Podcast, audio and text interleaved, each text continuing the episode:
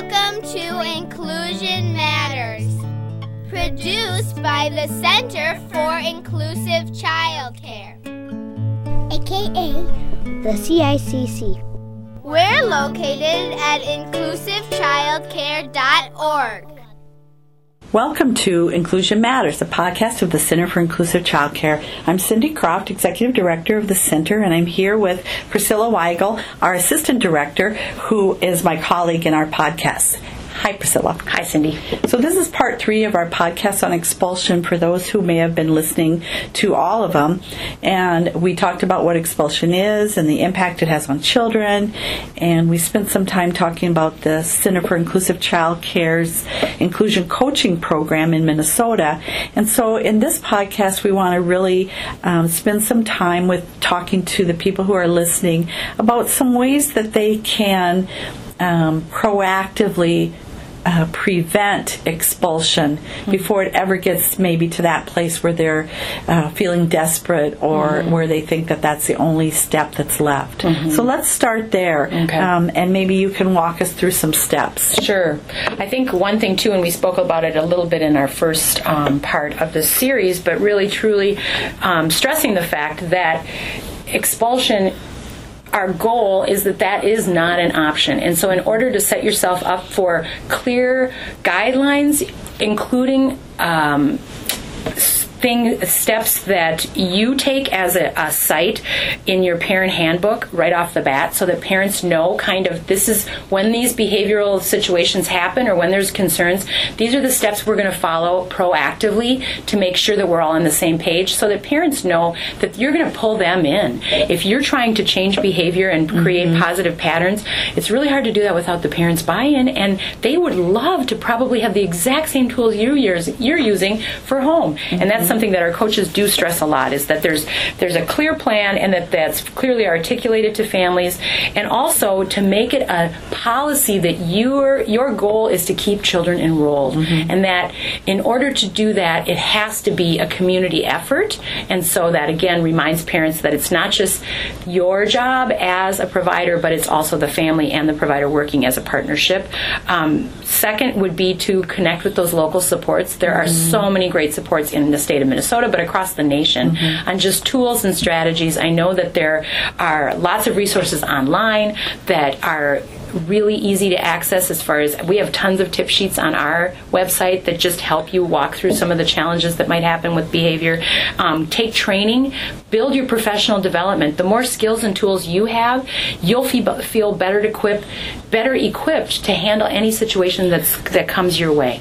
Yeah, I was. I think the um, I was reading about in the federal that there was just a policy brief that came out about expulsion and one of the things that it said was one of the main reasons in interviewing teachers around expulsion was uh, a lack of training mm-hmm. in developmentally appropriate practice. Yes. And that really resonated with me because I think if you don't understand that a three year old mm-hmm. will do a, B, and C, or isn't capable yet of, mm-hmm. you know, A, B, and C, then then your if your expectations are off, then yes, you're going to be sure. frustrated yeah. or annoyed or mm-hmm. and so I think that that training piece is so important and I know that as we work across the country to with our quality initiatives and we're you know power to the profession mm-hmm. we're trying to um, bring more uh, training and um,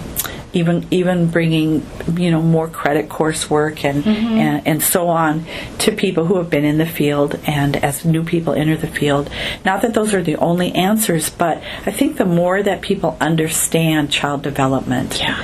I think that will that helps so much. And I know you must see that oh, sometimes in the children that are referred to the CICC, mm-hmm. Um, mm-hmm. a child that you know expectations you know whether it's something as e- simple as biting mm-hmm. and you and you know well it's a it's a typical behavior at this age mm-hmm. even though yes it's frustrating and yes. parents get mad sure or if it's something again that's a regulatory thing that's you know mm-hmm. a toddler and, sure. and, so on yeah i think that that comes up uh, very often in the calls that we get and asking i'm I, i'm one of my questions is how old is the child huh okay, well, let's back up and think about what that child's job is at age three, and just reminding the folks about that. Uh, observing and documenting behaviors is really helpful when you're looking at um, just different patterns. You're looking for a pattern. Sometimes through that doc- documentation and observation process, you realize that, wow, these behaviors occur every day right before snack. Hmm, I wonder if we move snack up a little bit earlier. And sure enough, you do, and that child really is able to hang in there till mm-hmm. lunch because they're they maybe have eaten breakfast way ahead of some of their peers. Or just giving them a little snack to tide them over. Mm-hmm. Having a glass of water. Little things like that all come out of you spending time to really watch and see that child. Not that you're supposed to sit on a chair in the corner with a clipboard and be removed from all the other activity, but if you know that today my focus is Cindy, I'm going to really follow her around with my eyes and ears. and I'm going to start to see when these things happen, and you're doing it all through that child's enrollment. You're not just waiting till the problem happens or the challenge. You're starting the day they arrive to really build that documentation folder of observations that you've made. And then communication with the parents is mm-hmm. so essential.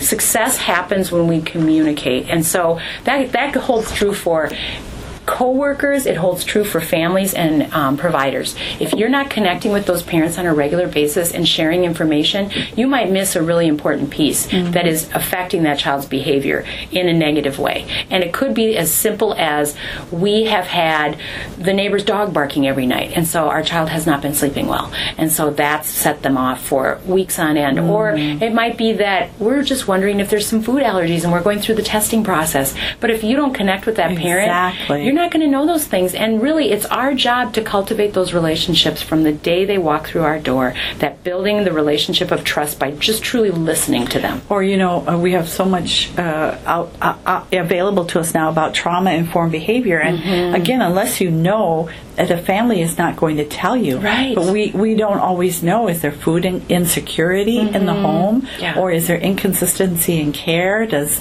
do mom and dad are they are they living together anymore? Mm-hmm. Did something happen? Does somebody else take care of the child at night that Yeah. not the primary caregiver anymore? Or Unless they trust us and tell us that, we don't know. So then the child comes in the morning and they're very, very anxious Mm-hmm. and they might use a behavior because they want to know whether or not we're going to be there for them that day. Yeah. You know, those are all things that come from that trauma that we need to know about Mm-hmm. Yeah. through the parents or caregivers. Right, and I think that really, the you know, just to kind of um, wrap things up with one big last reminder is having a plan moving forward. To just be going along and trying things here and there and saying, "Up, that didn't work. I'm going to throw something else that way." Up, no, let's try this one. It's very confusing for you as a provider. It's also very confusing for the child, and it takes time to change behavior. So you can't just try something once because it's not going to stick. And oftentimes, when there's big challenging behaviors, a child will push back harder when the parameters start to get a little more secured. In our, for us as providers, and so talking to the parents, making a plan, and saying for the next three weeks, this is how we're all going to intervene when this behavior happens. Everybody in this child's world is going to do this with these words. And that just is so calming to a child. It's like they just take a sigh. Now I know someone is here to help me organize this and figure it out. And Excellent. what a gift. Yep. Thank you. Well, I hope that's helpful for those who are listening. And um, I want to also remind people that they can go to our website, inclusivechildcare.org, and for tip sheets. And also, there's a feature on the website that's Ask. Uh, a special ask an expert. And so that's a place where you can ask a question that might be about a child with a special need or a behavior challenge or an infant and toddler that you have in your care and you will get a response from an expert uh, in that area within 24 hours. And so we are glad to have that uh, tool for people to offer that. So thank you priscilla. My pleasure. That's all for now. See you next time.